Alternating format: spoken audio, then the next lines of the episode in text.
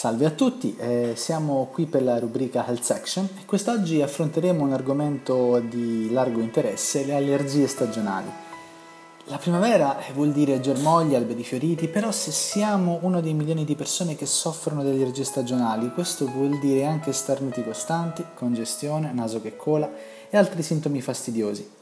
Le allergie stagionali, il cui insieme di sintomi è noto anche come febbre da fieno o rinite allergica, a volte possono ridurci davvero a stati poco piacevoli.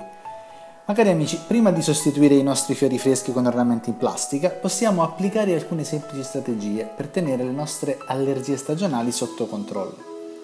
Ma il nostro obiettivo è quindi quello di ridurre le esposizioni agli allergeni. Gli allergeni sono quelle sostanze che causano la reazione allergica nel nostro organismo.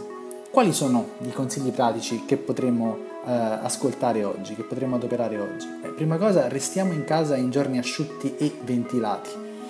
Il momento migliore per uscire è infatti dopo la pioggia, che rimuove naturalmente i pollini dall'aria. Se abbiamo un giardino eh, abbiamo bisogno di fare della manutenzione in questo giardino, beh, mandiamo qualcun altro a tagliare il prato e a fare giardinaggio, poiché questa attività purtroppo favorisce l'aggregazione involontaria di allergeni.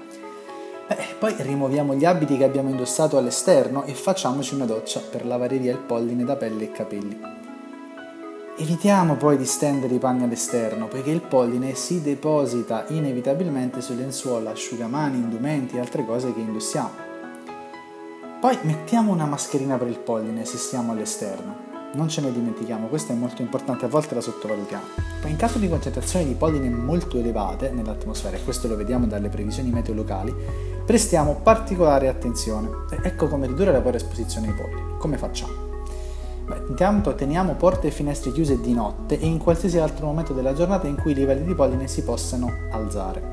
Poi evitiamo qualsiasi attività all'esterno di mattina presto, proprio perché qui le concentrazioni di polline sono abbastanza elevate, e manteniamo l'ambiente interno di casa nostra pulito. Non ci sono ovviamente prodotti miracolosi che riescono ad eliminare gli allergeni, però possiamo tenere sempre accesa aria condizionata sia in casa, se ce l'abbiamo, che in automobile e utilizziamo ovviamente dei filtri di elevata efficienza e assicuriamoci, cosa più importante, che la manutenzione venga effettuata regolarmente su questi filtri. Poi manteniamo l'aria interna asciutta tramite un deumidificatore, molto utile in questi casi. E poi passiamo regolarmente l'aspirapolvere in casa, anche se ovviamente non è un'attività che ci piacerà fare. Inoltre se effettuiamo dei lavaggi frequenti delle narici con una soluzione salina, riduciamo al minimo il rischio di eh, problemi legati agli allergeni. Questo infatti favorisce l'espulsione dei muti dalle narici. Se poi i livelli di polline sono elevati, esistono dei rimedi farmacologici che possono venirci in aiuto, soprattutto a scopo curativo, ma anche a scopo preventivo. Abbiamo la classe dei cortisonici, che può essere in compresso e in gocce, che aiuta a prevenire l'infiammazione abbassando i livelli di infiammazione generale che sono causati dalla reazione allergica. Attenzione, la maggior parte di questi farmaci viene prescritta, quindi richiede una prescrizione medica. Tra questi ricordiamo i celebri Bentelan, Delta-Cortene, Medrol e ce ne sono anche altri. Però ricordiamo che vanno utilizzati soltanto per periodi di tempo brevi perché, e a doti scalari ovviamente, perché a lungo termine possono causare effetti collaterali. Poi abbiamo i cortisonici per via inalatoria, quelli che vengono utilizzati per lo più via aerosol, tra questi ricordiamo il Nisolid, Aircort, Pulmaxan e altri. Poi in caso di infiammazione agli occhi abbiamo dei colliri, sempre a base cortisonica, come il Clorodex o il Luxazone, oppure le pomate ad uso locale, quali l'Anacort, Sintorat, Fuil Insetti e così via. Ai cortisonici si accompagnano anche gli antistaminici, un'altra classe di farmaci molto importante in questi casi. Cosa fanno gli antistaminici? Bloccano il rilascio di istamina, cioè la principale sostanza chimica infiammatoria rilasciata dal sistema immunitario durante la reazione allergica e quindi vanno ad alleviare il gonfiore, il naso che cola, il prurito e la lacrimazione. Tra questi, sempre in compresse in gocce, troviamo ad esempio il Claritin, Aerius, Zyrtec, Clever, il Chestine, e anche in questo caso, attenzione, sarà l'ergologo e il medico curante a scegliere quale prescrivere e a quale posologia. Attenzione, alcuni antistaminici possono causare secchezza delle fauci e sonnolenza, quindi evitiamo assolutamente di assumerli prima di guidare o di svolgere attività potenzialmente a rischio. A questi si aggiungono anche gli spray nasali, come ad esempio Allergodil, che alleviano i sintomi che riguardano il naso. Troviamo poi i colliri antistaminici quali Zaditen, Ketoftil, emadine o patanol, eccetera. Attenzione però, i coliri antistaminici aumentano il rischio di infiammazione oculare se si indossano delle lenti a contatto. Abbiamo poi i prodotti decongestionanti. Che cosa fanno i decongestionanti? Danno un sollievo rapido, ma soltanto temporaneo, alla congestione nasale e sinusale.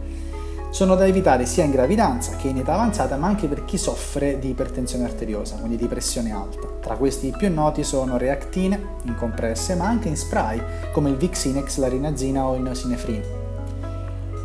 Tuttavia non andrebbero utilizzati questi prodotti per oltre una settimana, sempre poiché possono causare effetti collaterali. Ora, se i sintomi sono prettamente oculari, allora possiamo limitarci ad un collirio decongestionante. Tra questi troviamo Stilla, Octilia, Collirio Alfa e tanti altri.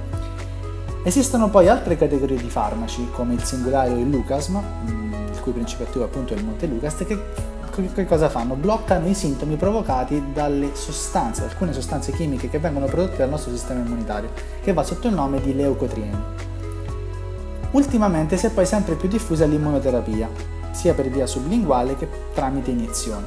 Può alleviare i nostri sintomi nelle patologie che non hanno risposto a una terapia farmacologica con l'immunoterapia si desensibilizza il soggetto ad allergeni specifici e si riduce o si elimina la necessità di assumere i farmaci. Ora, l'immunoterapia è particolarmente efficace se si è allergici ad esempio al pelo di gatto, agli acari, alla polvere o al polline. Infine menzioniamo mm, i farmaci a base di epinefrina, sia adrenalina, che sono in grado di bloccare una grave reazione allergica. Nei soggetti a rischio si inietta tramite un dispositivo specifico quando si pensa che si stia sviluppando una reazione allergica forte che viene anche denominata shock anafilattico, ossia una reazione a rischio vita, attenzione. Oppure questo eh, possiamo, eh, il, soggetto che è mm, a rischio eh, in realtà porta già con sé una, un autoiniettore di insulina, quindi è già pronto. Attenzione, l'epinefrina serve solo a tamponare fin quando non si raggiunga il pronto soccorso o arrivi l'ambulanza sul posto. Tra le cure alternative infine menzioniamo l'agopuntura, che si è sviluppata nell'ultima decade. Ormai c'è abbastanza eh, evidenza scientifica che ci, dica, che ci dice che questa tecnica può risolvere gran parte dei problemi legati alle allergie senza gli effetti collaterali causati dai farmaci. Un'ultima raccomandazione a voi ascoltatori, prima di adottare un approccio, qualsiasi esso sia, se ne abbiamo la possibilità, consigliamoci con il nostro medico, che conosce la nostra situazione clinica di partenza. Inoltre, se i livelli dei sintomi allergici superano determinate soglie, l'allergologo potrebbe prescrivere dei test allergici al fine di rilevare con esattezza gli allergeni in questione. Vi ringrazio tanto per l'attenzione, se pensate che questo podcast eh, possa essere utile a qualcuno che conoscete e che ne possa avere bisogno, condividetelo. Se avete domande extra potete scrivermi al mio indirizzo email raff.pilla.gmail.com, ripeto raff.pilla.gmail.com. Vi ringrazio per la cortese attenzione e arrivederci.